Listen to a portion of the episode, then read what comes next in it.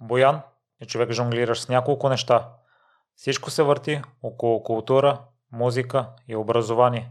Можеш да го намериш или в Подмоста, сайт за култура и лайфстайл, или в Urban Tapes, музикални сесии в градска среда, или в Rock School, най-голямата частна музикална школа в страната. Ако харесваш това, което правя, ще съм ти благодарен от сърце, ако ме подкрепиш в Patreon. Така ще станеш и част от нашата непримирима среда. Друг вариант си остава споделянето, харесването или даването на обратна връзка за подобряването на подкаста. За правенето на качествените неща – Боян.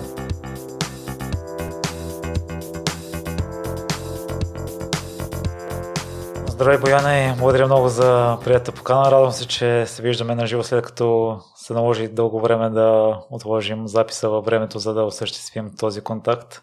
Драго ми е много и ти благодаря за поканата и че ме изчака да се върна и от Варна и да си приключа нещата там, така че радвам се, че съм тук в момента. Аз предпочитам живия контакт, защото забелязвам, че енергията е друга между мен и гостите спрямо тези, които са онлайн и в този случай можехме да изчакаме. Абсолютно, аз, аз така мисля. И докато се готвех за разговора, прочетох някои твои интервюта, но от преди малко в предварителния разговор стана ясно, че май са били доста от отдавна. А, не знам, не знам, че зависи как, какво си чел, нали? но дори да е било отдавна, то пак е било нещо, което съм мислил по всяка вероятност, така че понеже през години съм се забъркал в различни проекти, различни неща и все пак и работя в медния бранш, така че съм дал и доста интервюта по различни просто места, така че им било интересно, ако ме подкараш по тях тогава. И интересното от моя гледна точка беше, че отваряйки всяко следващо, ти се занимаваше с, с, с различен проект. Та ще се представиш и малко на слушателите, ако не са запознати с теб. Ох, това е винаги много трудно. Това ми е много трудно, аз не мога да го обясня точно и на, и на баба ми с какво се занимавам. А, какво да кажа? Ами, занимавам се с, всъщност с някои неща. А, винаги е било така, т.е. винаги съм жонглирал с по някои неща. Аз не бих казал, че те са различни всеки път, дори бих казал, че повечето си останаха. Аз вече от години се занимавам с едни и същи неща. А, по-скоро нали, някакви нови неща са влизали в живота ми, някои с концепцията да бъдат за малко, други за по-дълго, нали. някои са били просто с такъв характер, нали. никога не е било цел да бъдат повече от примерно 4 месеца моето участие в тях или тяхното съществуване. Но по-настоящем това, което намерих като нещо, което искам да правя е да се занимавам с култура, музика и образование съответно. И намерих това като сплав между трите основни неща, които правя и това са съответно онлайн медията под моста, която е за култура и изкуство, Urban Tapes, което е музикални сесии, които в градска среда с едни от най-смислените български изпълнители. И съответно дейността ми е около School и Urban House Studio, съответно това си е School е най-голямата част на музикална школа в страната за вече какви ли не инструменти, не само за рок н рол а пък Urban House Studio си е звукозаписно студио в най-класическия му вид. Така че това са нещата, които правя, честно казвам. Аз бих допълнил, че имаш предприемчив характер в всяко едно нещо и това е също друго, което ги свързва. Ти си израснал в Варна. Откъде mm-hmm. го придоби този характер? Не знам. Честно казвам, не съм в такова семейство. Никой от семейството ми не е предприемач, никой никога не ме е блъскал към това. А, аз също никога не съм се определял като предприемач, защото в и съм се запознавал и чета за хора, които са ебати предприемачите, не смисъл нещо гранде, гранде, гранде, те правят бизнес за милиони, нали? Аз нямам такъв. В, в общи линии аз вкарам една нотка предприемчивост в някои неща, които правя. Те са малки бизнеси, а, моята предприемчивост там е да мисля как те да оцеляват, да се иновират, да виреят в тази среда, в тази динамика на живота и на макросредата, в която се намират. А, не знам откъде е дошло. Честно казвам, но мисля, че във времето просто се насвои. Като бях малък, имах така доста идеи, може би поле за изява още в училище. В последствие започнах да чета повече, по тази тема. Но, може би така много ключов момент беше, когато ам, въпреки цялостния ми план, сигурно втори, трети клас да уча журналистика и, въп, и въпреки, че бях пред в Софийски журналистика, в последния момент реших да а, сменя това и да запиша маркетинг. И всъщност а, това се остава едно от добрите ми решения генерално, като концепция, а, защото а, маркетинг е нещо, което е много общо и много неконкретно, в, особено в днешно време. И той ми отвори така много врати, да го кажа така, и много перспективи. Така че съм много доволен от този свой избор, защото той ми даде изцяло нова перспектива на това как да гледам а, всяко нещо, в което навлизам. Аз съм изляза от хуманитарна гимназия, т.е. учил съм хуманитарни науки, не съм учил економика, толкова математика или, или какво ли не, но всъщност после учих економика, маркетинг, бизнес, така нататък. Това много добре някакси а, полира всички мои познания или опиство и интереси, им придаде една малко по-прагматична нотка.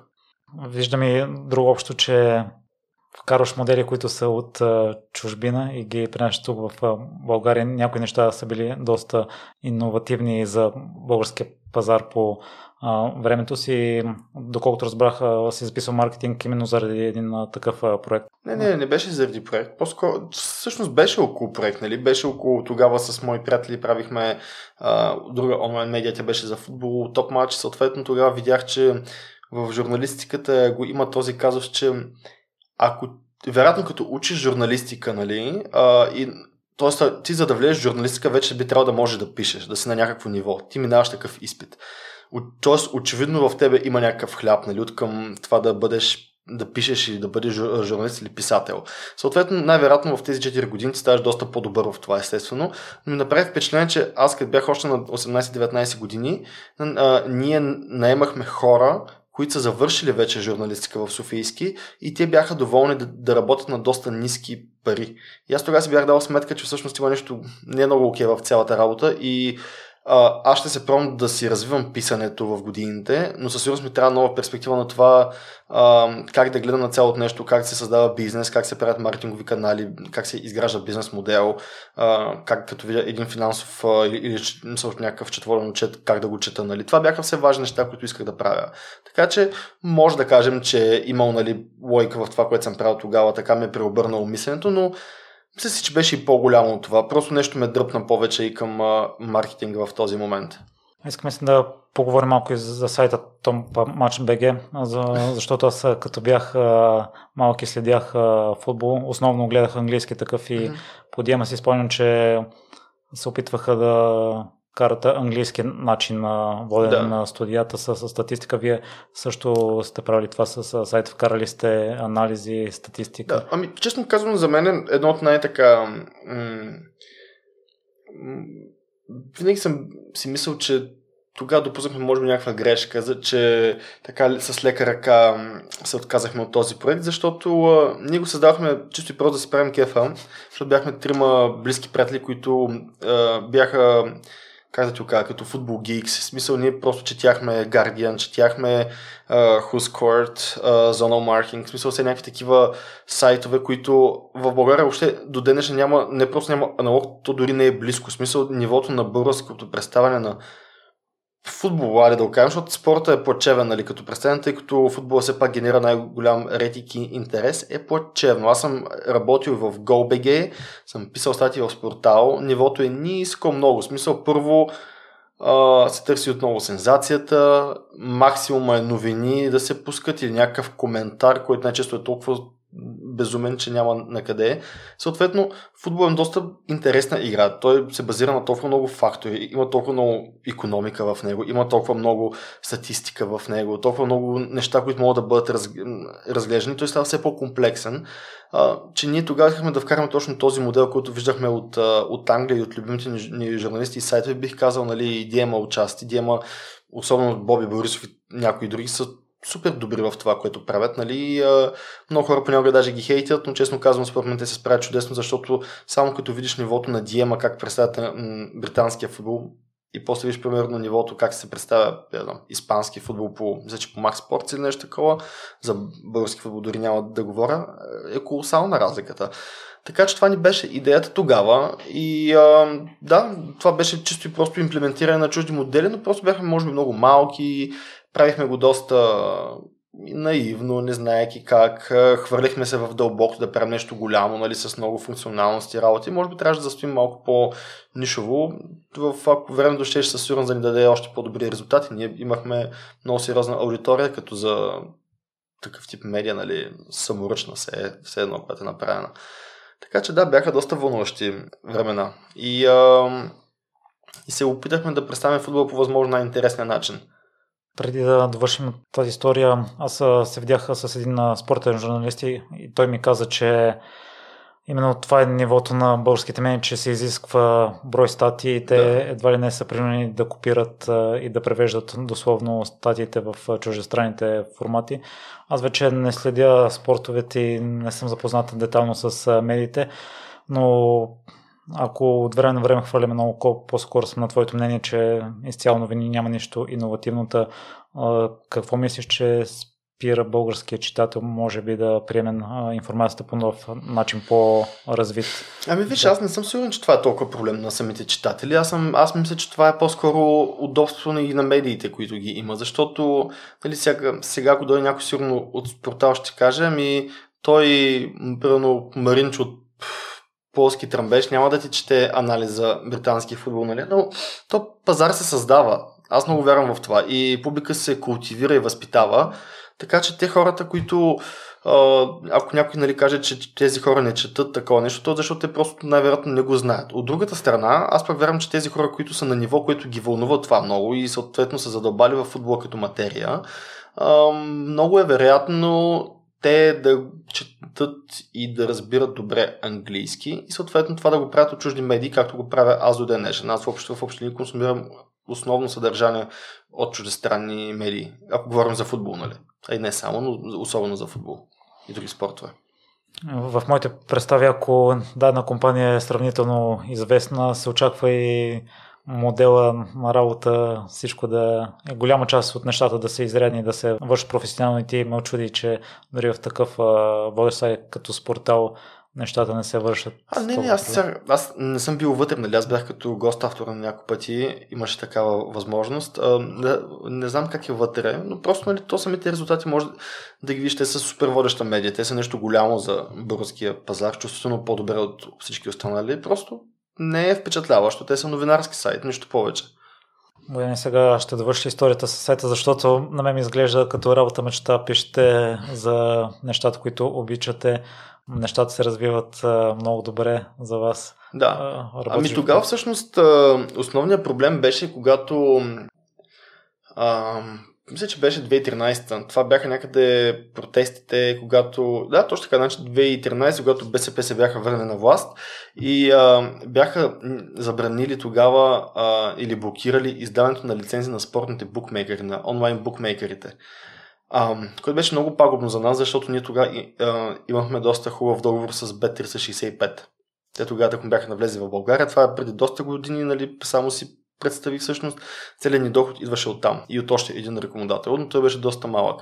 И а, изведнъж просто парите секнаха, съответно това направи много... Ние бяхме всички в чужбина, т.е. ние нямахме никакво, никаква централизация на действие за цялото нещо, пак се бяхме трудно да правим ни а, големи неща, съответно нямахме как да си плащаме на хората, които бяхме наели вече в нашия екип и да пишат, така че това беше едно такова като логичен завършек бяхме се отървали от цялото нещо, е, просто е така. Наскоро, между другото, купихме домейна отново. Просто беше свободен, видяхме, но не с някаква ясна цел какво да правим. Беше от някаква носталгия. Но да, имаме го.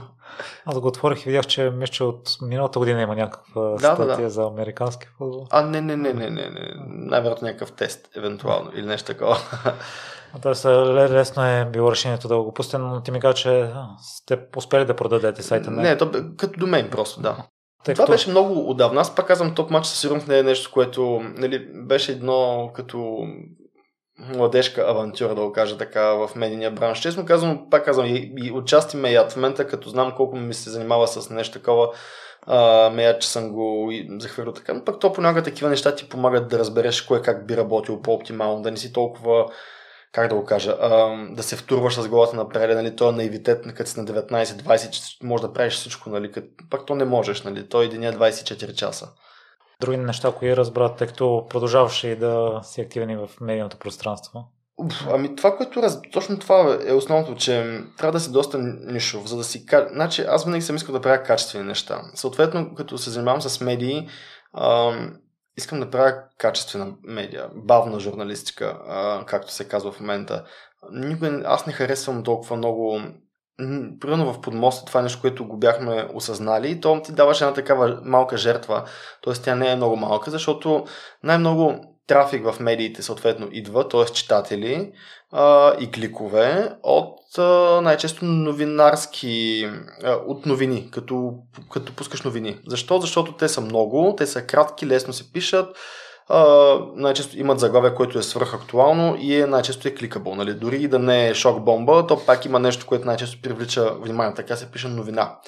Като е статия, съответно, тя дори да е актуална, т.е. да е в духа на времето си, нали, тя не е в духа на деня най-често. Много рядко успяваш да напишеш статия, която е супер актуална в рамките на няколко часа около това събитие. Много рядко. Нали.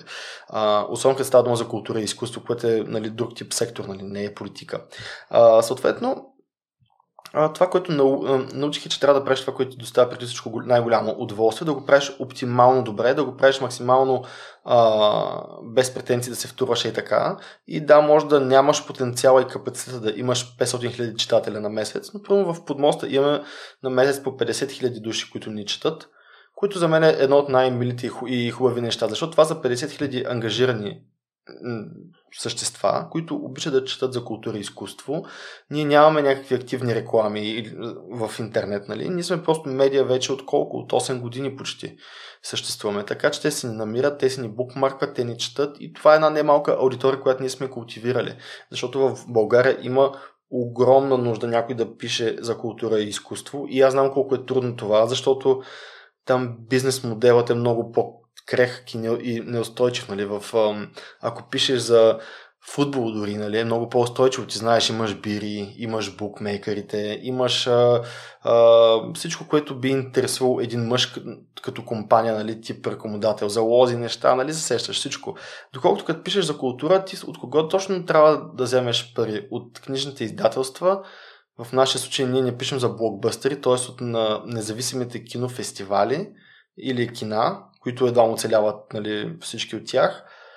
От концертите, които в BG аспекта са супер нищожни от към бюджети за маркетинг. Тук там се появява нещо на по-големите имена, които идват.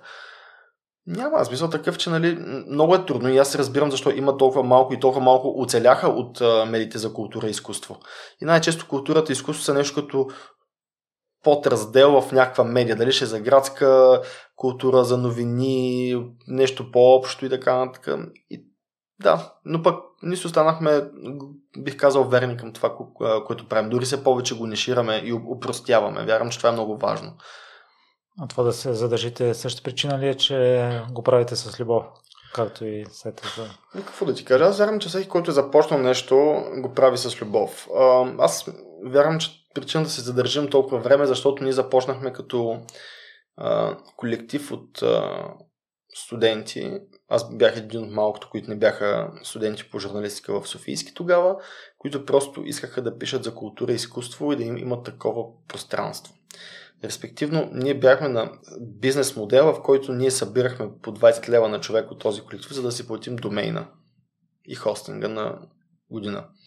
И дойде един преломен момент, в който пък нали, някакви хора идват, тръгват си, нали, такова беше, но пък се, бих казал, повечето случаи добри автори, но ти нямаш разходи реално, в смисъл такъв, че ти нямаш тези проблеми, които има един бизнес. И просто дойде един момент, в който екипа някакси натурално се нишира, нали, всеки си започваше работа, неща, пък при нас стана така, че дойде един рекламодател, ние си направихме фирма, съответно това почваше да вече да става на бизнес, извадохме от тази колектив функции, започваме всъщност да пишем, да имаме рекомодатели, да плащаме на автори, така че нали, това е един процес, който просто ние сме почнали от минус хостинг и домейн на година до това да започнем да имаме нали, някакви приходи всеки месец.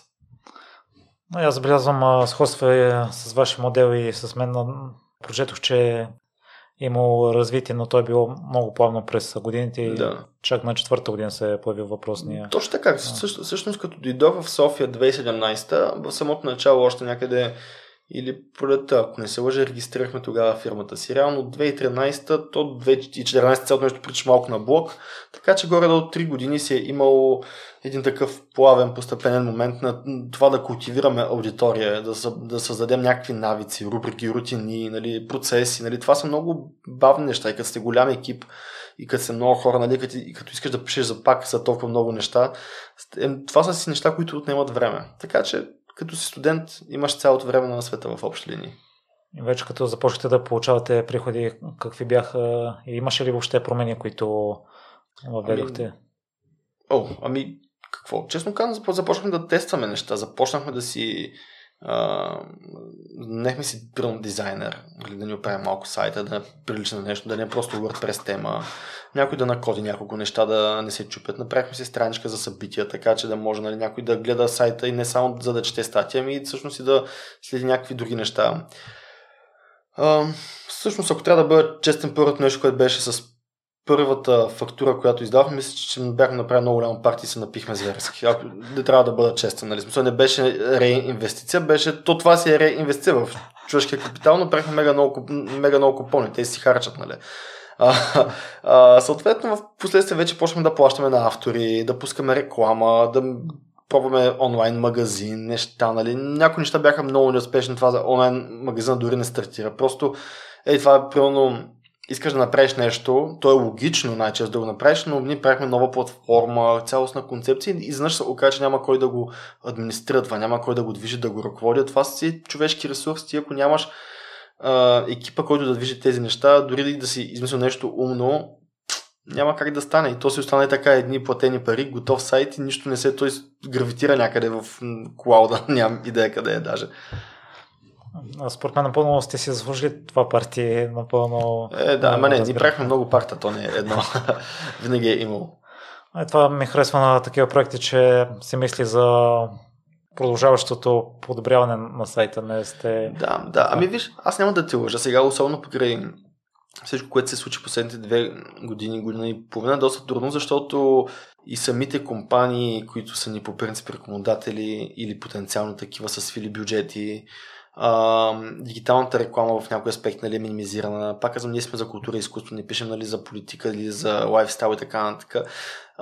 Но оцеляваме. И честно казано, през годините, то това е малко като един бизнес урок. Понякога не е нужно да, да се развиваш само нагоре, понякога е нужно да оцелееш, защото понякога, когато ти едва крета ще оцеляваш, някой друг пък финишира. И ние през годините и така също натрупахме много бързо аудитория. Имаше момент, в който имахме конкурентни медии и така нататък. Някои от тях просто приключиха дейност и буквално се вля една аудитория към нас, от към читатели. Така че това е нещо, което се случва и за мен е важно, че се държим под, така над водата доста категорично. А кое смята, че ви е помогнало тогава да останете над водата? Ами, усилията, които полагаме, нали, смисъл такъв, че ние си работим здраво да се, се случват нещата. Знаем, че допускаме много често грешки, на никой от нас медията не е, нали, първото нещо, което прави в своя живот, нали, всеки работи нещо друго. И, ам, и то е малко е това, е, extra mile, нали, смисъл, полагаме едно екстра усилие, което а, всеки ден всеки от нас а, полага и до някаква степен добрите контакти, които успяхме да направим и добрата работа, пък, която връщаме и към партньори и рекомодатели. Смисъл такъв, че мисля, че сме били винаги точни и почтени към всеки, който е работил с нас и това си остана във времето и мисля, че доста хубави отношения завързахме. И това, че ние не губим читателска маса. Ние, аз, ние като махнахме новините, имахме преди новини, съответно, както ти казах, новините много се четат, много повече хора ти носят отколкото нали, статиите, защото статиите някой влиза веднъж на седмица, чете две статии и изчезва. При новините имаш клик всеки ден в общи линии от всякакви хора. А, и тогава близо от 80 000 души на месец, може би, леко дръпнахме на 50. И това е горе-долу цифрата, числото, около което се застопорихме. Така че това е нещо, което може би най-много оценявам. Читателите, които не спират да кликат на това, което пишем. Аз съм чул, че в днешно време за предпочитане на качеството пред количеството и дори да имате висок брой неангажирани слушатели, това не е за предединство пред един по-малък брой, но изцяло ангажирани, както са сега в момента. И аз така мисля. Не съм сигурен, че винаги би работил това. Мисля, такъв много е субективно според мен. Понякога ти трябва буквално количество, нали? Мисля, зависи какво искаш какво е един рекомендател иска да, да постигне. Нали. А, аз вярвам, че все пак има много, много повече дълбочина предлагаме на това, което можем да, да дадем и като позициониране и като ангажиране. Сподели грешки. Е, какви са те в медийните, защото оставам с впечатление, че прогресивно подобрявате нещата и някои неща, които правите като нововведение, те са нещо странично. Ами да, но те са пак част от целия микс като някои нововведения. Понякога просто сме се втурвали така да правим пак много неща, които се оказа, че няма капацитета, нямаме ноу-хауа да правим. А, случва се така, нали, да работим с хора, които очевидно се вижда, че не можем да разчитаме на тях а, да са сериозни, пък ние не спираме да се надяваме, че те ще станат сериозни и съответно да пренасочим хонорарите прямо към някой друг или нещо такова. Имали сме кампании, които са били генерално неуспешни. И защото във всеки бизнес го има и това не е някаква драма. Нали. За, в моята глава най-важното е, че сме над водата, не сме изневерили на себе си, не сме рекламирали цигари, политика и някакви такива просоти, в които не вярвам и не искам да, да, да сме рекламирали или примерно бетинг сайтове или нещо такова.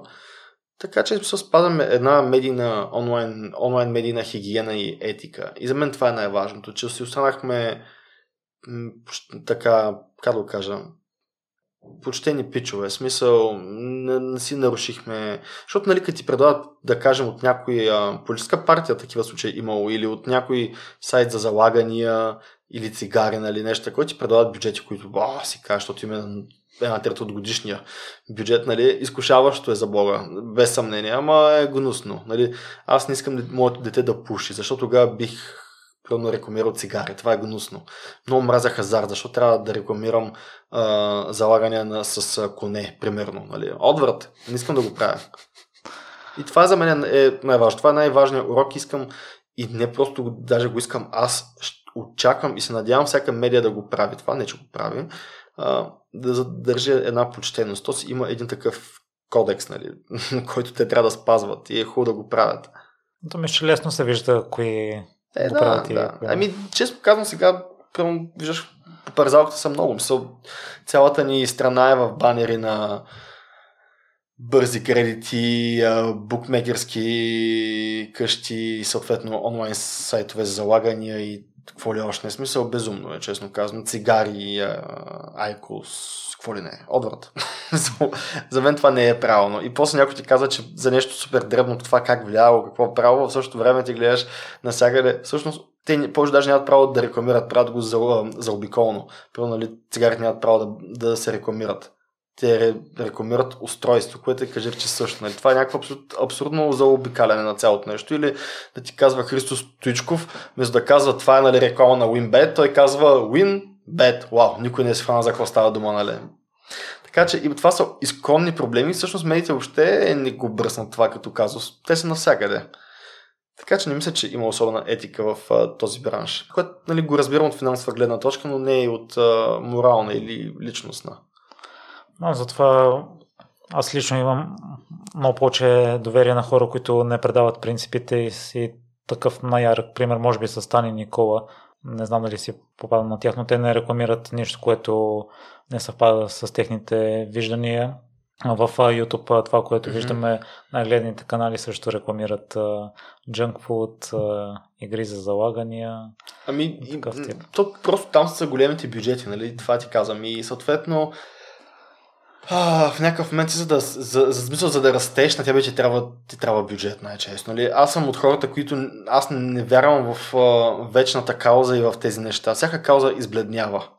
Това е много важно да го знае всеки. Ако няма кеш в някакъв момент, всяко нещо си отива. Особено ако сте повече от един човек в този проект. Защото ако си сам, можеш един вид нали, да значи нещо за тебе много лично, нали, да му даваш газ. Ама ако сте двама, все някой ще фъсне в някакъв момент. Нали. Трябва да има кеш на масата. И за тази цел, то най-малко трябва да да ядеш нещо, нали? Това е, ако го правиш това. И съответно, после трябва да си аргументираш труда ти, като правиш един подкаст епизод. Значи, аз като вземам интервюта в подмоста и записвам с микрофон, който е един пак подкаст микрофон, буети, цак и после си го а, говоря на текст. На мен това ми отнема кошмарно много време, освен че съм записал 2 часа а, епизод. Не, то не е епизод, ами аудиоматериал всъщност, нали, защото ние нямаме като подкаст. А, от, че съм се подготвил за още няколко часа, да кажем 2-3, зависи колко съм задълбал.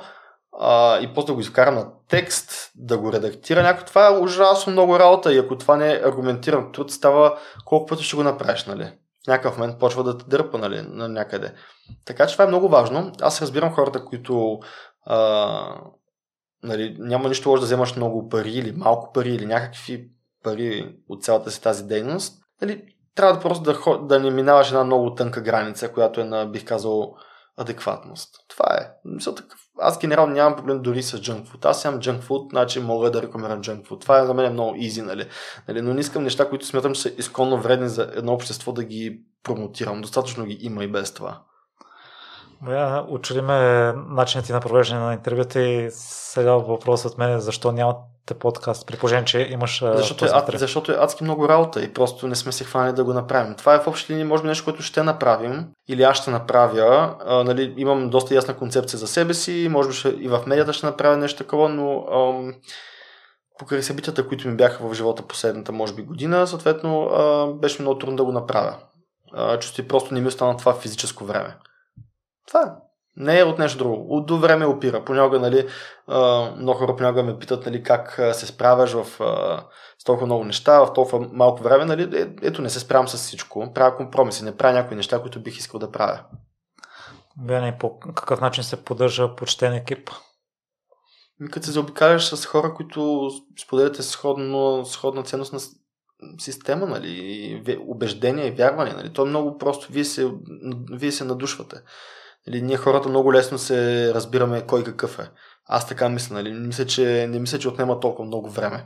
Нали, понякога някой му се случват неща в живота, той пък се променя и те разочарова, но генерално знаеш кой какъв е. Викат си, кажете пет приказки, знаеш, че той е от твоята порода хора. Така че винаги сме се заобикали от хора, които са, са смислени и стойностни.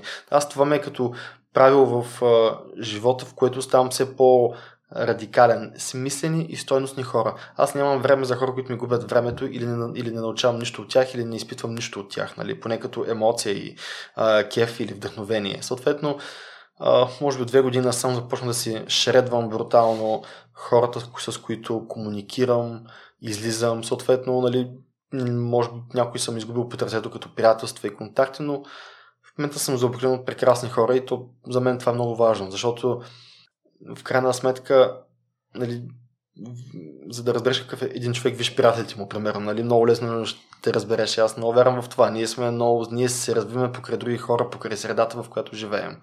И вереем, нали, това е естественото балнизиране на този живот. Така че, не знам какво да ти кажа. Според мен е просто не вкарваш хора, които не са почтени и не допускаш никакви компромиси с това какво да правиш и какви решения да взимаш на менеджерско ниво. Това е това е ключа, не е нещо по-сложно. Бояна ще те върна, може би, за последен път към топ матч защото там сте стартирали приятели да. и чувам противоположни мнения за стартирането на бизнес с приятели, да. може да е доста негативно и по-скоро ако се съветват, ако има някаква препоръка, която да. че последно време, ако стартираш бизнес с някой по-хубаво, обратния вариант първо да стартирате бизнеса ако не сте приятели, последствие да изградите приятелството, да. тъй като имате общи интереси, докато ако го стартираш с приятели, все някъде има разминавания. Да, ами в общи ли моето мнение е, че първо трябва да си работил с този човек. Аз, не, аз ако стартирам бизнес, това е първо нещо, което научих, като понякога и по не най-лекия начин, нали? защото си е плесник. А, не бих стартирал бизнес с приятел, с който не съм имал не съм работил до, сега и да е било супер успешно.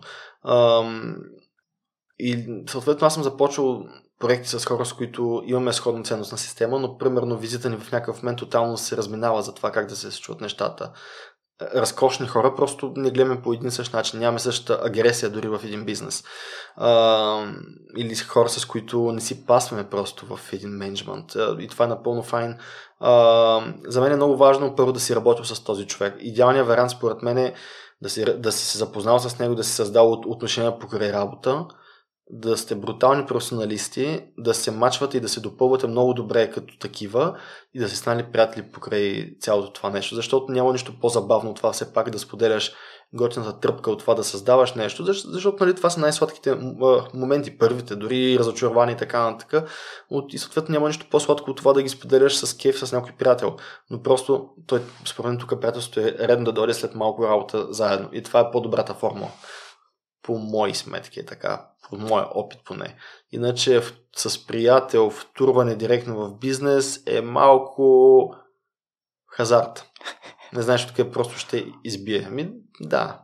Особено пък, примерно, си малко по-доминантен характер, или пък и той е такъв, или той не е такъв, нали. И в двата случая е кофти, защото на него не, не може да му повишиш тон, нали? Вие нямате една и съща се едно работна динамика, примерно. Така че много е важно да си бачкал с този човек, преди да почнете каквото и да е начинание, според мен. И ти мислиш, че си първият човек, който е учил в Польша и Словения, това става... Генерално в българин в Польша и Словения. Не, ти се базикаш, ама като нищо да е нещо такова като комбо.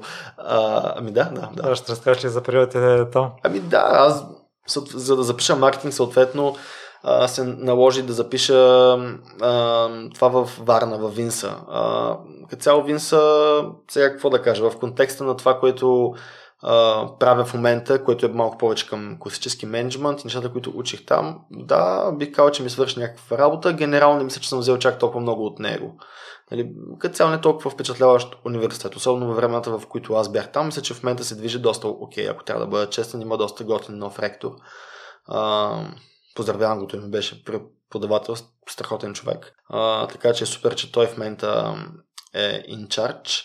А, и съответно най-логичното нещо, след втори курс имах възможност да се, да, да се разкарам. Нали, защото аз не съм учил в чужбина, чисто и просто защото нямах тази финансова възможност нали, тогава. И съответно бум стипендия, възможност с Еразъм, една година в Полша, брилянтно решение от моя страна. Такова беше много спонтанно, но пък се получи идеално. Там много добре си развих английския, тъй като аз съм учил други езици. А, учих толкова много неща там, защото в Полша един предмет носи 3-4 кредита, в България в Ниса беше примерно 6-7. И аз за да покрия същата бройка необходими кредити, трябваше да уча 21 предмета за цялата учебна година. Срещнах много хора, с някои от тях съм си близък, съм, съм, смисъл съм си близък още до ден днешен а, от чужбина. Почнах да пътувам адски много по, по Европа тогава. Полша е просто много удобна страна в това отношение. И от към самолети, и от към а, и с автобус да пътуваш нали, логистично е в центъра на Европа и ти дава просто супер много възможности. Беше много як. Това е може би точно най-така студентската година в а, класическия смисъл. Хубави партията, готин живот. Много се радвам, че се случи. И съответно година по-късно пък бях в Словения по друга обменна програма и там пък бях в а, а, как беше, University в Любляна, така точно се казваше, който е един от най-добрите економически университети в Източна Европа и а, там научих адски вече много неща. Там много добре шлифовах нещата.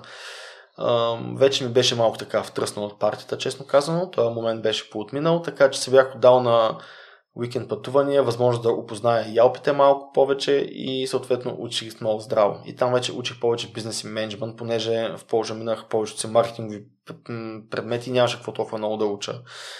Така че там много време прекарвах в библиотеката и съм много щастлив. Това бяха много хубави времена за мен. Срещнах много нови хора. Отворих се супер много като човек и като толерантност към всичко. Нали, това е много важно. Хората просто трябва да пътуват и да виждат света, да се запознават с хора. Само така могат да бъдат по, по-разбиращи света. Защото виждаш в момента какво се случва, нали, какво постоянно има разделение, каква поляризация, какво неразбиране. Нали, и е много, и това ми прави впечатление, че най-често идва при хора, които не виждат по-далеко от а, изпълнатия си палец. Въпросните хора си мислят, че в България най-зле в чужбина всичко е наред. Ще разкажеш ли малко за живота там, тъй като си мисля, че се водят държави близки до България. Абе, виж, няма да те лъжа сега. А, аз не съм от хората, които казват, че в България е най-зле, макар че аз съм много критичен към това, което се случва тук и аз мисля, че ние живеем в една много голяма кочина а, до голяма степен, но това е съвсем друга тема. Но кочени има и навънка, проблеми има и навънка. Аз не, не познавам, откровено не познавам човек, дали от Германия, Испания, Полша, Словения или от а, Ангола, който да е доволен от политиците си. А, също не познавам такъв, който да е доволен от а, а, треньора на националния си отбор по футбол.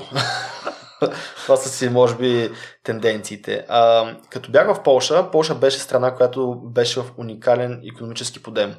Беше много стартъп страна, зверско движение на економиката. Нека да не забравим, те са 40, мили, 40 милиона вътре, 20 милиона вън. Това е гигантска страна. А, има съответно много гастрибайтери, те вкарат вътре в, в економиката, вътре пък има производство много сериозно и така нататък. Като се тръгнах Польша, доколкото знам, една нова партия дойде на власт там и тя малко дърпа, не малко, ми доста ги дърпа назад в, в мента. Но Польша е прекрасно място. Ето Польша е много добър пример за това. От към образование много над нас. Много над нас. От към лайфстайл бих казал не по-зле от нас. А, от към економика много по-добре от нас. Така че Польша се движи в някаква посока, просто в момента са в някакъв застой. За Словения даже няма да коментирам, там е грозно каква разлика има между двете неща, защото нас не делят две страни. Ти имаш една Сърбия, една Хрватска и е тук Словения, бивша Югославия, ето Бал, Балканите, постсъветска страна, не знам какво да ти кажа, Словения, може би най-акто място, на което съм бил като държава. Нали, смисъл такъв, че не бих живял, може би там в годините, в които бях особено. Но това е една малка страна, популацията е колкото София, че и по-малка, от граница до граница си за час и половина и в нея има всичко. Ти имаш Алпи, имаш а, изглед на море, близо си до Италия, Австрия, Харватска. Разкошно е. Имаш всичко, хубава храна, хубаво вино, стандарта на живота е доста висок, добър, добра бизнес среда, а, образованието беше много добро, много добро. Значи аз тогава стоях и направо може да асимилирам каква фундаментална разлика има в това, така че какво да ти кажа, смисъл, аз със сигурност мисля, че всяка страна си има своите проблеми, нали, виж какво става в Англия, в Франция, но ако трябва да се поставя но това са друг тип проблеми. Те са проблеми на голямата страна вече, на глобализацията, на дори мигрантски понякога проблеми има, съответно, нали, Брекзит, нали, нали, какво се случва в момента. А, доколкото нали, ние сме много сходни с Словения и Полша исторически, макар и не географски, което е много важно, защото нали, едно е да граничиш с Румъния и Сърбия, друго е с Австрия и Италия, нали, да сме точни но разликата е колосална в а, някои аспекти. Нали. Има си го балканското, има сходности, има мизерия, нали. Примерно в Польша, като излезеш от центъра, пак гледаш нещо като люлин пет имаш, нали. Не да няма панелки. Ама по-добре са на този етап в, на, в аспекти, които мене ме интересуваха на този етап от живота ми. След всички суперлативи, които изради за Словения, защо не би живял там? Ми защото е много... Много ми писна, много ми е скучно.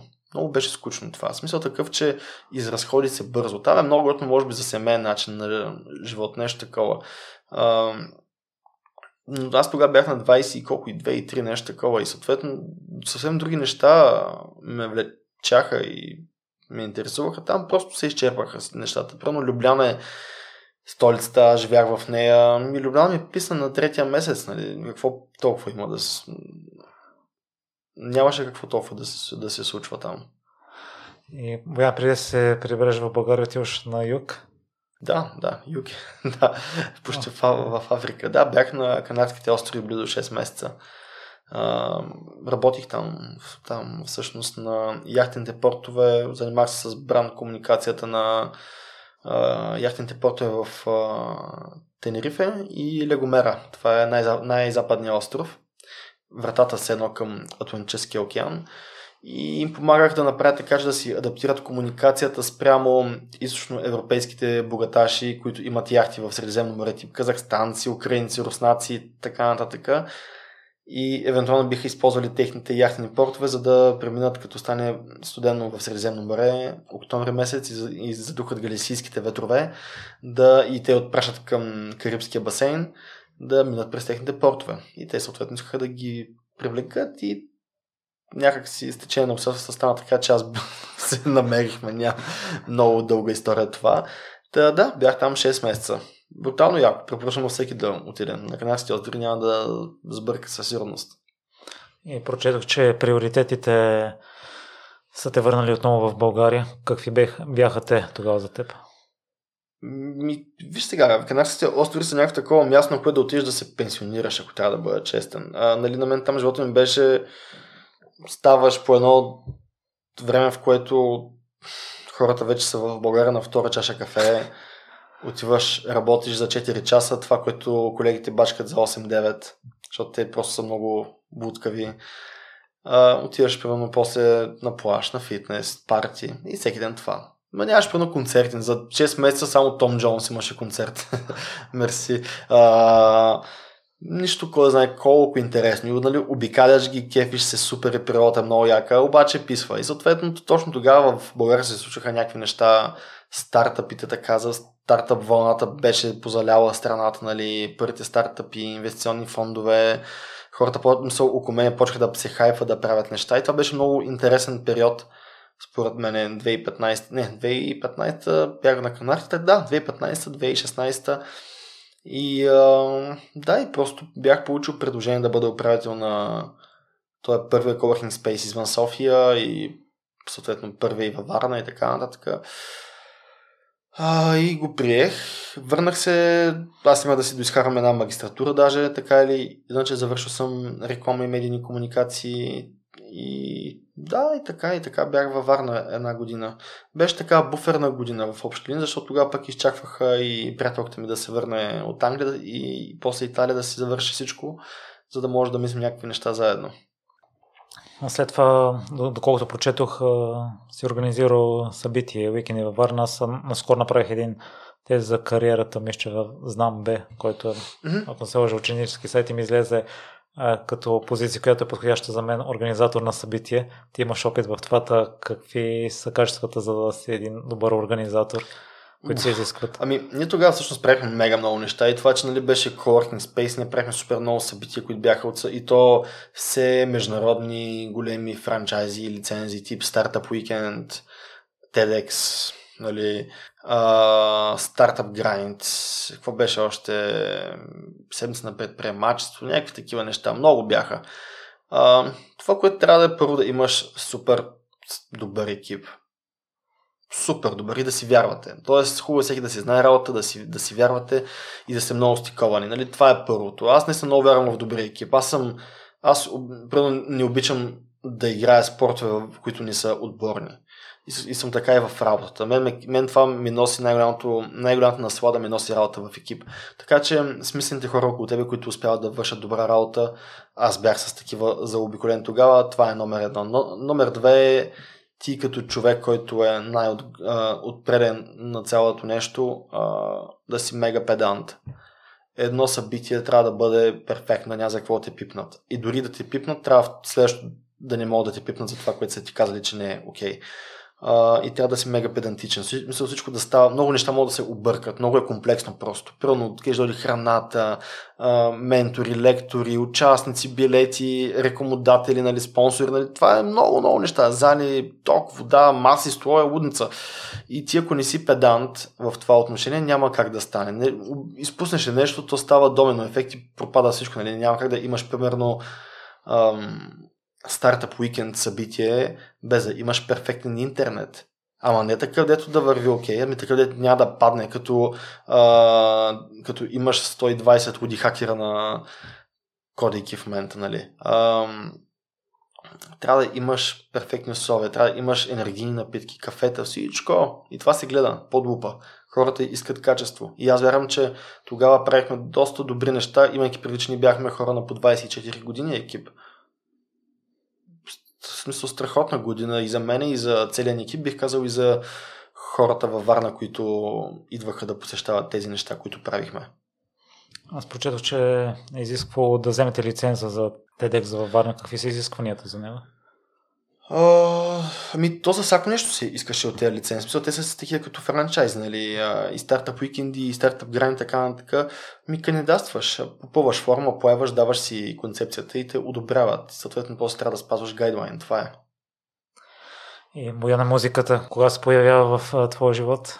Тя била винаги там. Uh, просто м- какво да ти кажа? Дойде някакъв момент, в който осъзнах, че музиката ми носи огромно удоволствие може би особено покрай Urban Tapes така се формира цялото нещо. Нали, аз мисля, покрай под моста съм писал за музика много, слушам музика от много, много малък. Нали. А, от, търсих музика през годините, като се появи нали, съответно интернет, не спирах да намирам нови начин да консумирам музика, вкуса ми се оформяше и може би ключовото беше като направихме първи няколко сесии с Urban Tapes и усетих много яка тръпка тогава. До днес имам като правим сесии с екипа ни и а, като дойдох в София си казах с какво искам да се занимавам. И това им, и аз имах два отговора за себе си. Те бяха музика и образование. Тоест музиката ми е страст, образованието ми е а, как да ти кажа, образованието е най-важното нещо. Образованието е фундамента на едно общество. И много вярвам в него и честно казано, колкото и понякога да ме отекчава в някои аспекти и да си блъскаш главата, няма нищо по-смислено и по-голяма каза от това всеки, който намира времето и възможността от своя страна, без значение с какво друго се занимава, да помага в това да прави, да прави образованието по-качествено, защото положението е много критично. Хората нямат бих казал, че е много ниско образованието в България. И а, тук не говорим в София, между Шишмани, Ловов мост, нали, какво става и, и НДК, нали, аз ти говоря за извън София, нали, пълно в по-малките градчета.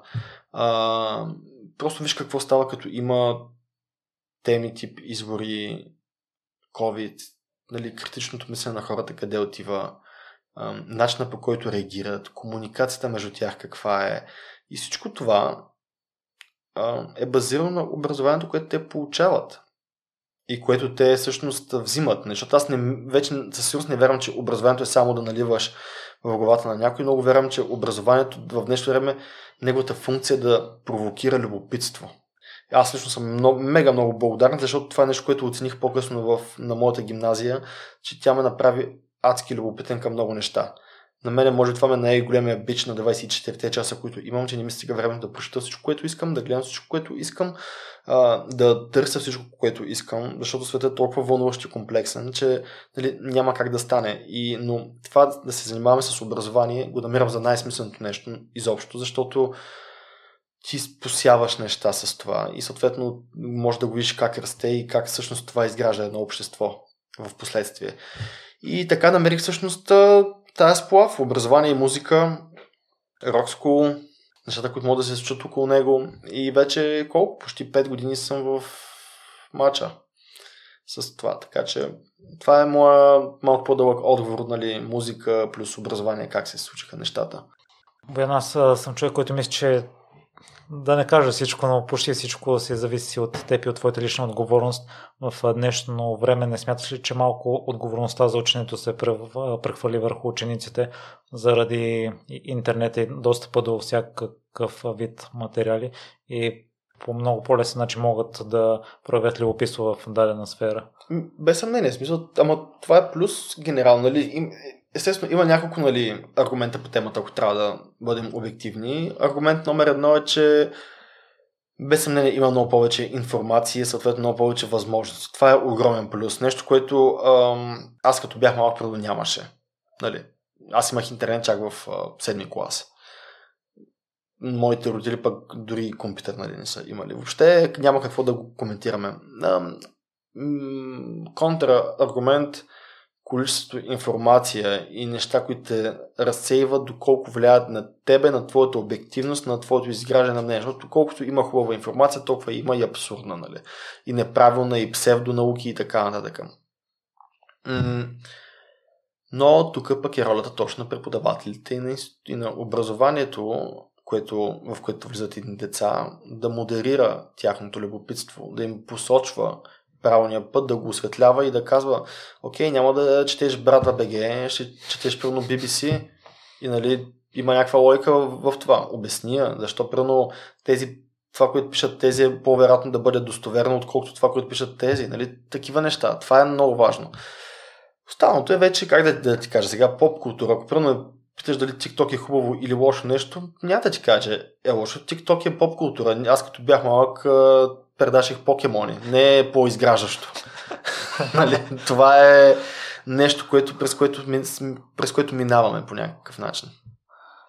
Аз съм много рядко използвам платформата в случаи, в които абсолютно нещо не ми се прави просто да мине малко време, но съм чувал хора, които я използват и ако следиш правилните канали, може да е полезна и да получаваш полезно съдържание. Не, че постоянно трябва да сме затрупани с да. такова. За TikTok ли? Да. Нямам идея. За такъв, честно казвам, аз малко неща, които съм гледал TikTok са по-скоро в рамките на а, абсурдни простоти, нали, които, на които да се смея. Така че много е възможно. Аз да кажем в момента покрай този сериал, който на Шумя Squid Game, а, доколкото четох как всъщност гръмва това нещо. Той е много TikTok гръм има там. И всъщност покрай това се създава тази а, поп култура, която има около сериала в момента. Нещо като, както беше при, при Money Heist и все още е, нали, защото Money Heist не е свършил, да. Така че просто още една социална мрежа, която носи със себе с някакви дивиденти и минуси. Бях сподели, че си много любопитен и че 20-те, 24-те часа не ти стигат. И аз като теб следя много канали, съм интересни, но понякога залита може би в крайността на сферата на забавлението и не е толкова полезната информация. Ти имаш ли такива проблеми, по какъв начин евентуално се справяш с тях? За да... Да, ами, виж, са такъв ще не... Аз първо не гледам толкова много влогъри, да кажем, или неща, които да са твърде... Нали, забавлението... За мен, ако гледам филм, това не е чисто и просто забавление. Не са, нали, аз обож... Първо за мен това е консумиране на изкуство. Преди всичко, което е мега важно. Ако е тъп филм, аз не го гледам. Нали, аз гледам всичко, което излиза в а, платформите, минавам да видя дали е нещо, което бих гледал. Нали, имам някаква сегментация първо. Тоест, първо аз консумирам изкуство. Второ, един филм те учи на някакви неща. Нещо се случва в него, има някаква фабула най-често, а, помага ти да ти обогати някакви познания по някаква сфера или, или поне да ти даде някакъв контекст. Нали, ако това имаш преди примерно под забавление. А, същото е при мен и при на музика. За мен това не е чисто и просто забавление, с това намирам всъщност много смисъл за, за себе си. Бих казал, че консумирам много малко неща от сорта на това да скролвам в 9gag или нещо такова. Това е много рядко. Много рядко.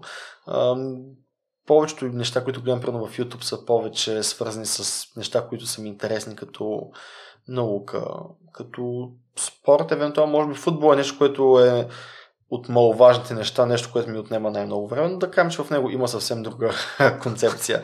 А, и той, но той ми губи много време. И гледайки го, интересувайки се и четейки съответно ежедневно. Но всичко останало, което правя горе-долу, ми носи някаква стойност. Реална. На филмите музиката въобще не ги включвам по темата забавление. Да. По забавление аз имам предвид Найнгак. Не, и... не, ами много рядко. Мисля, по-скоро някой, някой ми изпрати нещо, но аз не следвам такива и YouTube канали, и страници във Facebook. Умишлено дори отследвам, ако съм попаднал на нещо такова, за да не губя твърде много време в тях. Тъй като наскоро аз като ще ли възвърнах гледането на филмите за доста голям период от време ги бях заклемил mm. и наистина се старая да гледам само качествени заглавията. Ще препоръчаш ли някои, тъй като очевидно имаш вкус към тях? И... Е, че, сега ти не знаеш дали имам вкус да Това аз го казах. А, ми... Които са с дълбока Бу... смисъл и които много са, да... много са, много са, много са, а, много са. Ужасно. Това е. А, аз, съм, аз също понякога задавам такъв въпрос на хора, с които водя интервюта и осъзнавам винаги колко е тегъв, защото а, като консумираш нещо в големи количества, понякога е много трудно да отсееш. А, аз, но, окей, ще кажа първо един филм, който веднага ми излиза в главата, който обожавам и гледам веднъж годишно. А, това е на, а, на Сорентино Младост но не е квартала младост, нали? Да е ясно. Младост се казва филма. А, той е брилянтен. За мен той е с Майкъл Кейн жесток, жесток, жесток филм. А, такъв всеки път ми гръмва главата, като го гледам и макар да си мисля за много неща. Филми, които съм гледал, честно казвам, последно време, защото аз вярвам, че ние се намирам в един лек, а, може би, как да го нарека, ми, според мен киното мина своя апогей и за... почва да яко да пада надолу, като нещо, което ще се случва. Мисля, че формата вече не е актуален за хората, които консумират такова изкуство. Какво имам предвид? Мисля си, че повече ще се, ще се фокусираме върху формата на стриминг платформите и на съответно TV шоуто, нали? Мисля, е сериалите. Един час е златното сечение според мен. Кой гледа филми? Кой сяда и гледа филм 2 часа в днешно време? Ей така. Ма, ай, един да, ама кой го прави всяка вечер? Аз ще си кажа, че като човек, който би трябвало да го прави, заспивам. или прави нещо друго и голям като сериал на три пъти. А, така че, според мен, филмите претърпя, ще претърпят нали, метаморфози. А, гледах наскоро с, а, а, с Джей Гиленхал Гилти, мисля, че се казваше. И ми допадна, защото аз много харесвам филми, които се развиват в... А... Айде, там имаше смяна на две-три стаи, нали? но като цяло един актьор, близки кадри, Тоест, няма много фабула в този филм, но има адски много актьорска игра. Тоест, сюжетната линия се върти на база само този актьор. Той просто говори. Нали? Имаше такъв филм с Том Харди Лок, ако не се лъжа, се, се казваше. Много ме изкефи. Два филма, които са по-малко популярни, а пък много харесвам. Единият е Detachment с Едриан Броуди. Жесток филм много дълбок според мен. И другият е а, разрушението или демолишмент, нещо такова беше, забрах. Той е пак с Джей Гинехал. Yeah. не от най-известните му филми, бих казал малко по-фестивален а, беше той. М- просто се опитвам да кажа някакви по-непопулярни в момента заглавия. Нещо, което някой би разцъкал после в IMDb да си каже, а, окей, това може да го пробваме. Малко по, по-така са, нали, не са чак толкова популярната фабула, да го кажа, но супер. Иначе харесвам всякакви. Бирам, кефе сега няма да лъжа и на всичко, което е от кръстника нататък, като а, а, гангстерските филми, нали. Може би това, което много малко гледам са Марвел неща, а, твърде много фантасмагори, а, тъпи комедии, смисъл те тип а, Кевин Харт неща, не мога да гледам. Честно казвам, там блоквам тотално. Не схващам. Това, е, там не намирам стоеност много, много. Оф, трябваше да се подготвя за този въпрос. Абе, тези филми, които казах, стигат, мисля. Да. Аз съм изключителен, изключителен фен на документалните филми и откакто отново започна да гледам а, филми, изгледах а, 12 разневени мъже. Е, да, е, това... Е класика е това, да. Супер. Да, е задължителен. Според мен а, тъй като и се видях с един приятел наскоро и той започна да чете биографията или автобиографията на Оди Алън и ми препоръча няколко да. филми. Започнах от Match Point и това може би втория филм след Престиж, който постоянно ме държа в напрежение. Да. Даже нямах а, сила да изгледам а, края. Имаше голямо напрежение в мен. Предполагам си гледала. Да, да. Ами виж, Уди Алън е страхотен. Аз лично много харесвам Уди Алън. А, Уди Алън е от, в живота ми е имал неща, които които не съм харесвал някакво време. А, и много ме вълнува как в някакъв момент се появяват и ми допадат. Примерно много време не, не четях примерно поезия. Е така, просто не ми беше вълнуваща. И в някакъв момент от моя живот сякаш озрях за това да мога да абсорбирам поезия по, начин, по смислен начин. Удяла, без съмнение, като бях тинейджър, Удяла не може да му гледам филм. Уди Алън в момента не му, не му пропускам филм. А, така че те разбирам. Той е супер. Уди Алън е чудесен. Престиж също, което каза много хубав филм. Така че да. На втората ми бригада ми препоръчаха филмите на Джейк Джиленхол и аз му станах голям фен. И изгледах трейлера на, на Гилти и станах много-много очарован от историята и показан там. Изгледах филма, но лично аз не успях да разбера смисъл и мен много ме разочарова. това е супер чука, защото това е... Има една много хубава, мисля се, че беше на Оскар Уайлд. А, мисля, че беше него, да. Че разликата между изкуството и лайното е нечие мнение. Така че... Пфф, това е толкова субективно дали нещо на някого му харесва.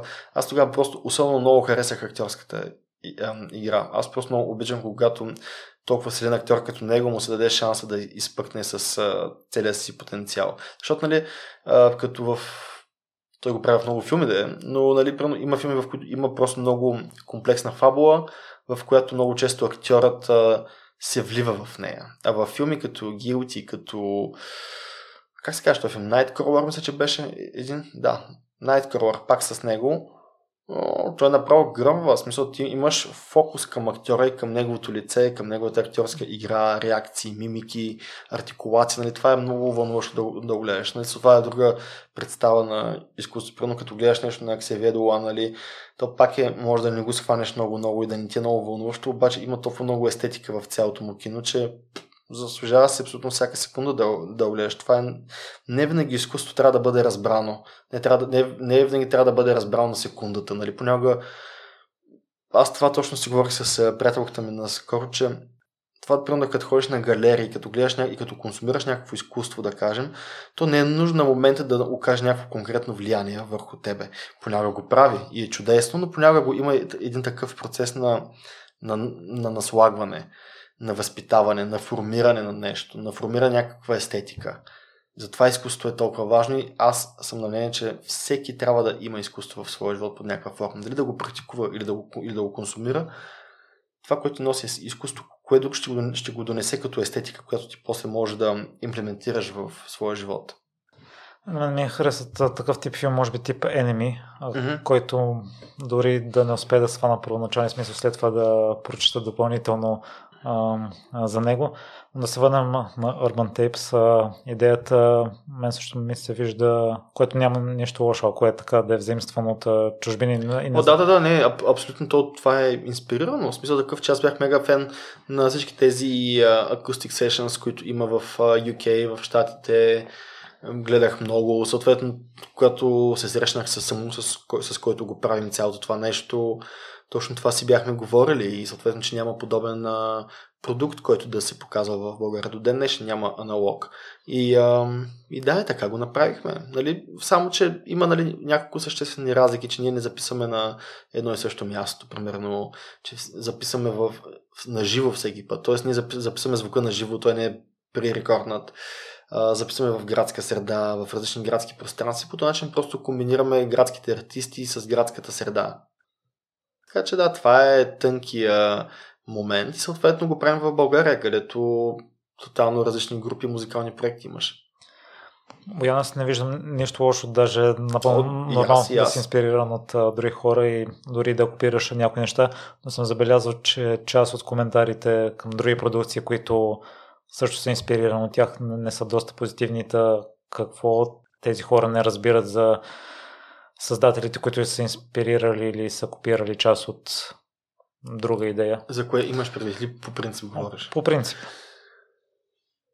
Ами, предполагам е много субективно. Примерно, виж сега, имаше опит на не помня по коя телевизия да правят нещо като кар по кариоке и вместо само забравям името на онзи готиния дебелички.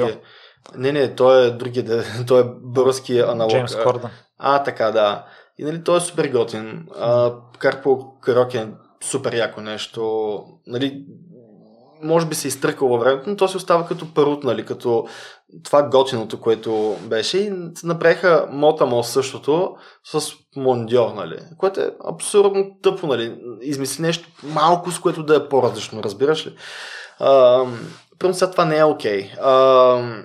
иначе, какво да ти кажа, аз не съм на мнение, че ние сме много малък пазар за много неща, много неиновативен в много аспекти и а, няма нищо страшно и лошо в това, без значение в кой сектор си, да не откриваш топлата вода. Аз не мисля, че, че някой трябва да открива топлата вода. Просто като намериш някакъв готин модел или нещо готино, което мислиш, че може да бъде адекватно народна почва, имплементирай го, нали? т.е. внедри го по правилния начин, в контекста на това, в което живееш, така че хората да го разберат по смислен начин, без да си кажат, е, тото е мота, мол, като това е бати тъпото. Ами да кажат, окей, нали, те, окей, това съм гледал там, супер, че го има и в България, а и много яко, че е направено така, нали. Това е тънкия момент, това е тънкия момент, не е нещо друго. И просто някои хора копират безпардонно, а други се вдъхновяват и се инспирират и използват а, една концепция, за да я направят релевантна към локалните условия. Това е. Ние в предварителния разговор зачеркнахме темата за организацията на един запис в Urban Tapes. Да. Това ще разкажеш по-подробно, защото се оказа, че тя не е проста. Ами, естествено, че не е това. Си е продукция на видеоклип, както и да го гледаш, с малката разлика, че на видеоклип никой не записва звука на живо, ами той е предварително записан. Съответно ти трябва само, че в Urban Tapes ни записаме на живо звука и като снимаш примерно в някое странно хале, галерия, магазин или нещо такова, това не, не е място, което е адаптирано за запис на музика. Съответно, за да имаш оптимално качествен аудиозапис, а вярвам, че ние имаме все по-добър такъв, то ти трябва да имаш стабилна техника и оборудване и подготовка. И съответно, за да имаш добро видео, което хората консумират в YouTube, трябва да имаш доста добри кадри, доста ясно разбиране за песента, за силните моменти, за по къде да си в кой момент на песента. Нали? Това е много комплексно, да го монтираш светови корекции. Цялото нещо е супер комплексно. Те хората виждат нещо, което излиза в YouTube. И те толкова много неща виждат в YouTube, че си мисля, че всичко става така цак, бързо. Истината е, че това е много, много труд. Ние сме екип от 5 човека. Двама на аудиото, един монтаж, цветови, организация, един оператор е, един продукция, подготовка, финансиране и така, нали, защото една сесия и за няколко, няколко хиляди лева, ти като наемеш оборудване и техника, понеже ние нямаме такава, ето ти ги първите хиляда горе-долу. в, в, много, в много случаи. Осветление, като вземеш найем за локация, понякога се налага, ако имаш рекомендател, е редно да платиш и на изпълнителя. Все пак става дума и за авторски права, трябва да бъдат уточнени. А, така че изобщо не е малка работа, хонорарът на целият екип. Все пак тези хора трябва да заслужат нещо. т.е. да те са си заслужили нещо и трябва да го получат. Така че от това да се да контактнеш една група, до това накрая да излезе нещо в YouTube, от което да са доволни всички, път е много комплексен и много дълъг. Какво чувство да се докоснеш до най-добрите изпълнители в България? Ми, супер е яко много ме е вдъхновяващо всеки път. Мене ме И то не толкова колкото от самите хора, от, а, от това, че споделяме малко музика заедно. И това е много съкровен момент а, за мен, защото а, на мен не всеки ми е любим, не всеки слушам, ако трябва да бъда честно тези, които сме записвали. Нали. А, има хора, има такива музиканти, които сме записвали, които не си пускам вкъщи. Други ги въртя нон-стоп. Нали. Бих казал, че са ми от любимите групи генерално. А, но това да споделиш с музика, да споделиш музика с някого, което нали, той е направил, съответно ние да му помагаме да я представи по някакъв начин, да създаваш музикален продукт е много, много, много красиво и специално нещо.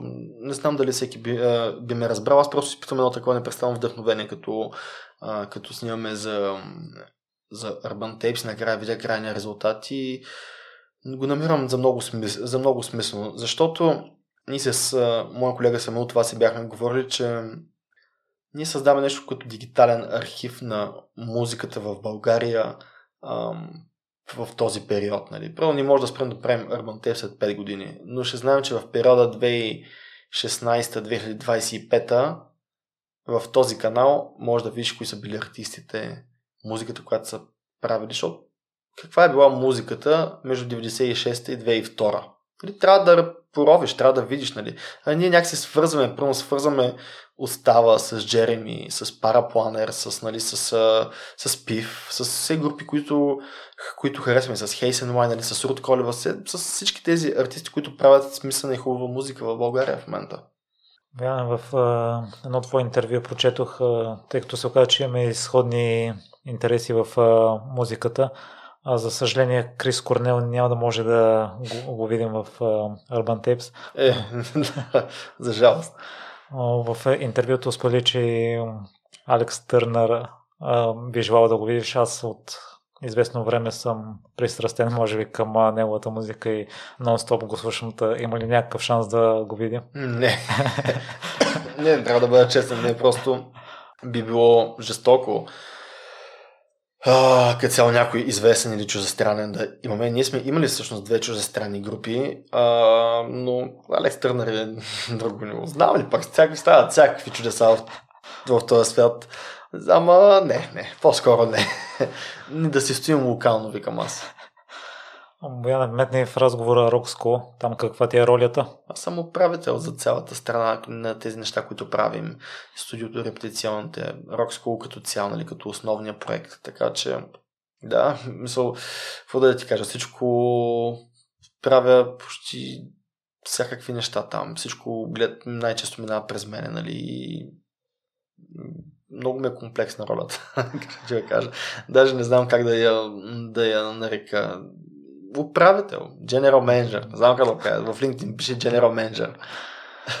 Много ми харесва, че заставате и зад благородни каузи, покривате част финансите на семейства, които са затроени финансово или давате възможност на хора в неравностойно положение и те да се докоснат до възможността да учат. Абсолютно. Това е всъщност именно това, което ти казах е, че за мен е това да възпитаваме, всеки да има изкуство в живота си да, и да възпитаваме естетика е много важно. Това си е образование, ако щеш, нали? Пак. А, защото не всеки има да практикуваш изкуство, не винаги и толкова, мисъл, най-често е, е свързано и с някакви финанси. Да учиш музика не е толкова ефтино нещо, нали? Смисъл, един урок ти е средно в София 25 лева, нали? Ако си от едно бедно семейство, което едва крета и свързва двата края, къде ще даваш по 100 лева на месец само, само за това. Така че имаме стипендии за деца и младежи от семейства с ниски доходи, имаме стипендии за незрящи ученици, които са много, много интересни и популярни. В момента имаме една програма за авторска музика на изпълнители, която е към своя край на първи сезон. Правим нон-стоп безплатни workshopи в по-периферни квартали на София и Варна, а и по-малки градове тип Пелин Пелин или нещо такова, нали? или Кюстендил или Перник, нали? за да възпитаваме просто това чувство към музика, да опитат пиано, да опитат китара. Защото ти, ако не си от такова семейство, ако не си от такова семейство, което харесва смисъл и стойност на музика или има някакъв афинитет към инструмент и много е рано да не проявиш такъв интерес, да не знаеш, че съществуват някакви неща. И в едни по-малки грачета, в които нямаш театрални сцени, клубни сцени и така, така там има така наречения culture gap. Там а, или слушаш това, което пускат по The Voice, или имаш на центъра едно кафе, бар, диск, дискотека, където начинно се пуска поп-фолк и това ти дава шанс да диверсифицираш нещата стилово. Тоест няма къде да чуеш там Алекс Търнър даже, нали, или нещо, което пак е що го е популярен, нали, но дори него. И в общи линии ние искаме да възпитаваме просто това любопитство а, към музиката, към музикалните инструменти и това е напълно безвъзмезно, защото ние като го правим в Филин Пелин не очакваме после той да стане наш ученик, т.е. не е с някаква нали, рекламна цел. Е по-скоро да провокираме интереса в него, а оттам той вече да поеме инициативата. Боян, аз съм чувал, че с напредване на интересите и развитието вече е важно кои неща премахват уж от живота си, не толкова какво добавяш допълнително. Прочетах, че е имало период, в който си нямал телевизия, радио. Та по какъв начин се отрази той тогава на теб? Че съм имал какво? Телевизия? Да, и, и радио. Е, радио, то с никога не съм имал радио, честно казвам, освен в колата. Ама аз в колата слушам или подкаст, или Jazz FM, като съм в София. Телевизия нямам от години. В смисъл, аз още нямам имам телевизор, за да гледам, да си вкарам HDMI кабела в него, да гледам някой филм, ако имам гости. Това е.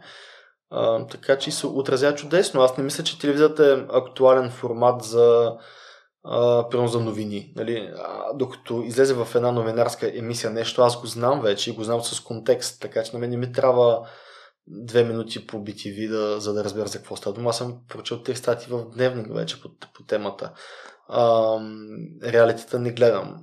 Не ме вълнуват. А, не получавам нищо от тях. А, така че филмите си гледам доста преди те да, ако изобщо стигна до телевизията. Така че не виждам какво тя ми дава, освен да ми губи времето. Друга голяма промяна в последно време е, че си станал баща. Да. да, това се голямо нещо, по принцип, да. По какъв начин ти се отразяват началните месеци? Ми по чудесен. Не се усещам като солно променен човек, ако трябва да бъда честен. А, то много спокойно дете. А, не, не реве, спи вечер, нали, все още. То на 3 месеца. Не, че това е някакъв атестат, но а, все още е така. И, и това, нали, все още съм си така доста спокоен по цялата тема. А, защото ако не спиш, малко изчаткваш. М- но е много хубаво, нали? Това е като едно дете толкова желано и съответно е с правилния човек до тебе и е много ти осмисля нещата. То е много... Всички клишета за децата са верни. И аз винаги съм искал дете, нали? Не е било нещо, което да сега съм осъзнал или нещо такова, но всъщност съм осъзнаваш, че можеш да бъдеш и по-щастлив, като си бил щастлив като имаш дете. И много повече дава мотивация за нещата, и много повече дава смисъл. Това сутрин да се будиш и примерно то да те гледа да е, да е до тебе, е супер яко чувство. Така че пожелавам го на всеки, който иска да има дете. Uh, не, особено ако е така желано и осъзнато и му е дошло и времето по някакъв начин, и да не е дошло, хора действайте, нали, смисъл, дете се гледа. Uh, така че да, това е нещо, което ми се случи, нали, и супер справяме се, сякаш. Uh, при мен беше много така динамично, защото паралелно аз от една година се готвя и за планински водач, карам курс и трябваше да се, да съчета така малко бремност на приятелката ми с първите месец на бебето и с планината, плюс работа естествено. И това малко ме беше шокнало, но вече се поуспокоиха нещата, сякаш така наместиха се всяко пореда си. Успя да станеш планински водач? Ами остава ми един финален изпит, но взех всичко останало, така че съм на финалната права. Надявам се съвсем скоро, ноември месец, да мина това пред Министерство на туризма и да бъда поне по документи планински водач. А смяташ ли да го практикуваш в бъдеще? Да, да, що не. Не знам, нямам толкова long term план по темата. Първата ми цел на цялото това нещо беше да стана по-осъзнат планинар. А, и мисля, че станах. Но доста неща научих. Все пак това е година и половина почти от живота ми, която отделих. Доста, доста така интензивна.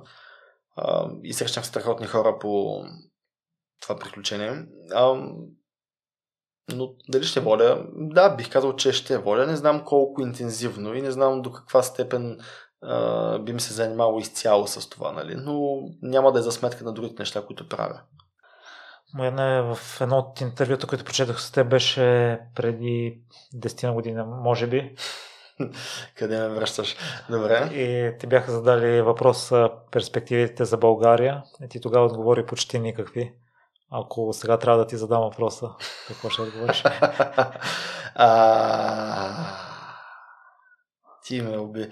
А, ами, ами виж, тогава може би съм бил малко по-циничен. А, сега съм още по-реалистичен, но това, което мога да кажа е, че не съм... Аз вярвам, че трябва да спираме да бъдем по-добри като хора. И по-смислени, по-стойностни по-адекватни в това, което правим. Аз си, всеки, всеки път си повтарям едно нещо, особено в работа ми, което правя, а, а, и не само. Как мога да направя това нещо по-добро?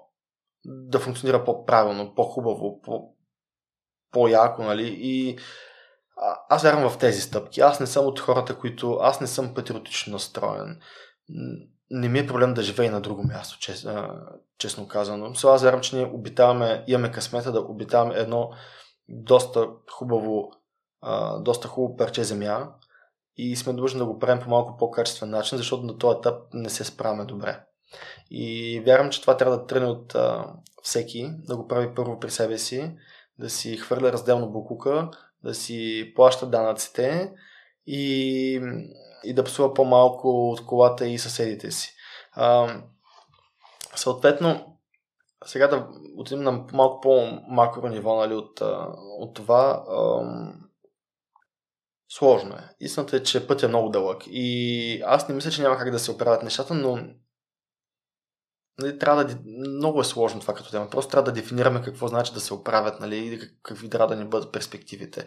Защото аз в България живея що годе хубав живот. В смисъл, заобиколен съм от хубави хора, справям се финансово окей, имам вече и семейство, живея на гостно място, пътувам често. Нали, няма какво да се оплача.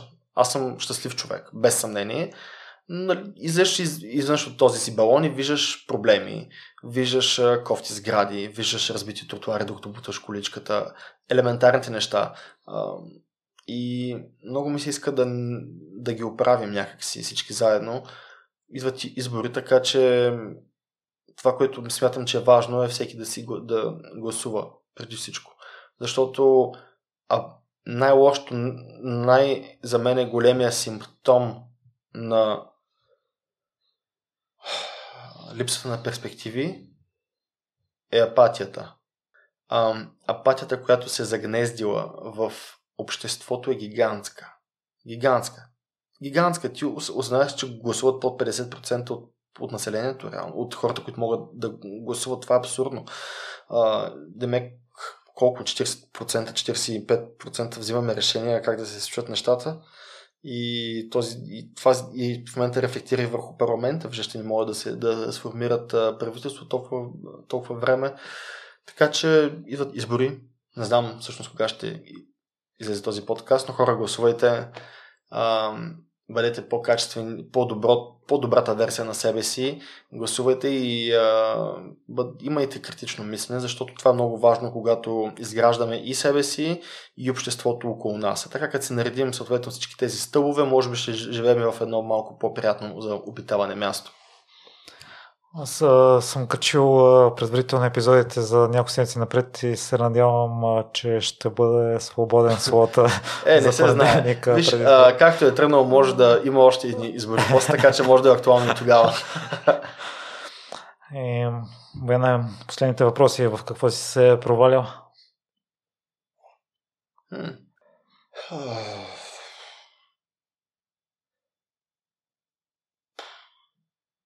Имам някакво време да помисля, трябва да е много по-бърз въпрос, да е много по-бърз отговорът ми. Ами, може би съм се провалял в това да бъда по, по-раз, по-разбиращ, може би. По-разбиращ, а, по-внимателен и търпелив. А, провалял съм се понякога, може би, към това да бъда как да го кажа, по, по-спокоен, по, по-разбираш, примерно в семейството ми. Или понякога много искам неща да стават бързо, да се случват, да, да не схващам, че някой може да има по-твърде, по-различно мнение от моето и така. така и съответно това да ме прави малко тегав, но а, имам много се нещата. Аз съм много самокритичен човек. А, и не спирам да мисля за себе си какво правя реално по-зле и може би нали, проваля много силно от дома, но а, има много, много неща, които се радвам, че съм дефинирал и идентифицирал като свои минуси и проблеми и съм успявал да ги поне да ги потуша като такива. Не знам дали съм ги направил плюсове, нали, или съм ги оправил, но със сигурност съм ги, много от тях съм махнал. Станах много по-търпелив човек във времето. А по какъв начин се опитваш да, да ставаш по-разбираш се? Кое ти помага? Ами ставам по-толерантен, чета повече, честно казано. Чета ужасно много книги, имам и стати, нали, но особено книги, защото при книгите е още по-бавно и дълбочинно четенето и разбирането.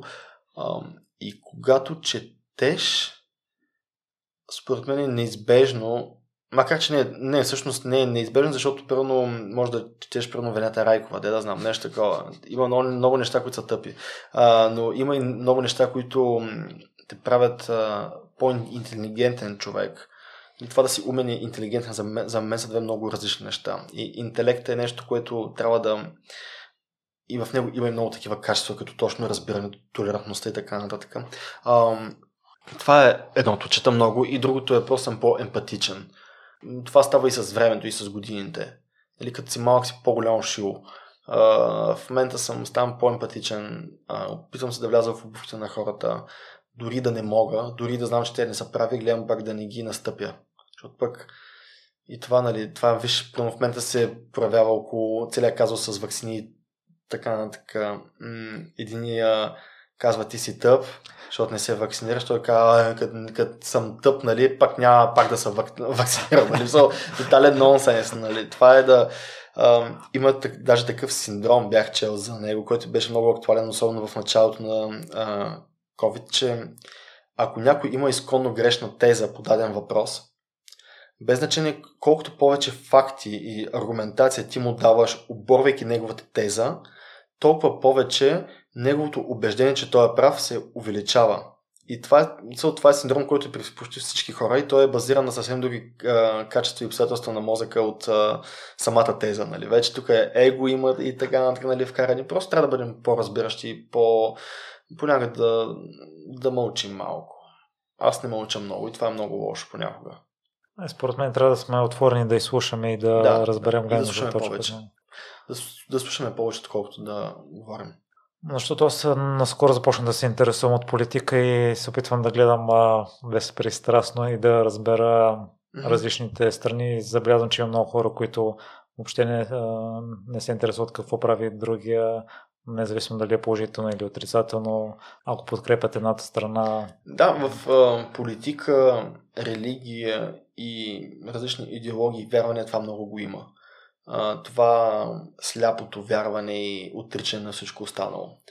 А, нали, нещата са много по само виж колко религии имаш, нали, само колко политически партии имаш, колко футболни отбора имаш. Нали, ако трябва да смъкнем нали, нивото, но понякога раз, самият разговор е много сходен.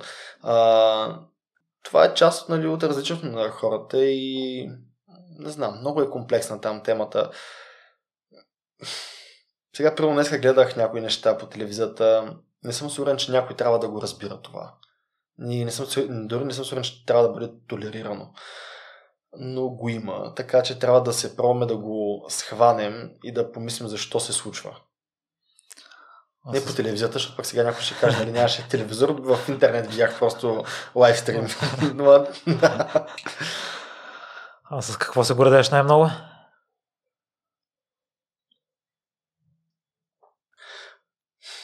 Личностно с това, че се опитвам да бъда по-добър човек.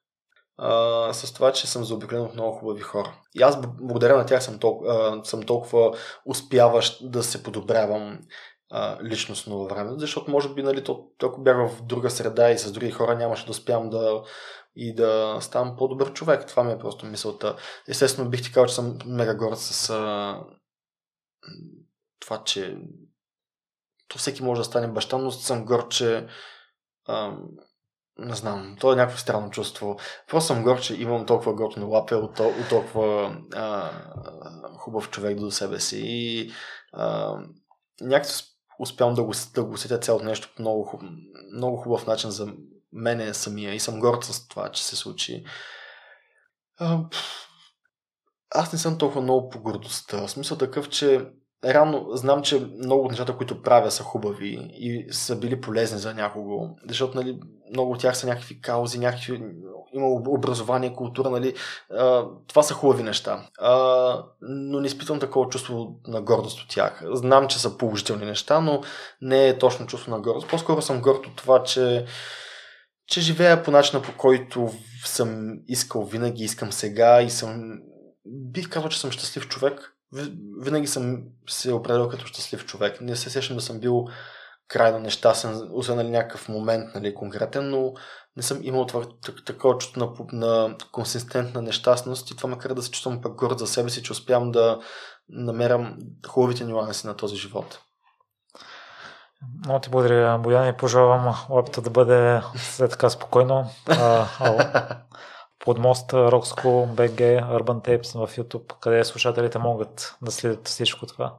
Еми, всяко по, по, по реда си. Urban Tapes в YouTube, под моста в, на сайта, Рокско навсякъде. В интернет съответно да идват и да свират на китари на барабани, който както. Благодаря много. Много ти благодаря. До скоро. А ти ще гласуваш ли?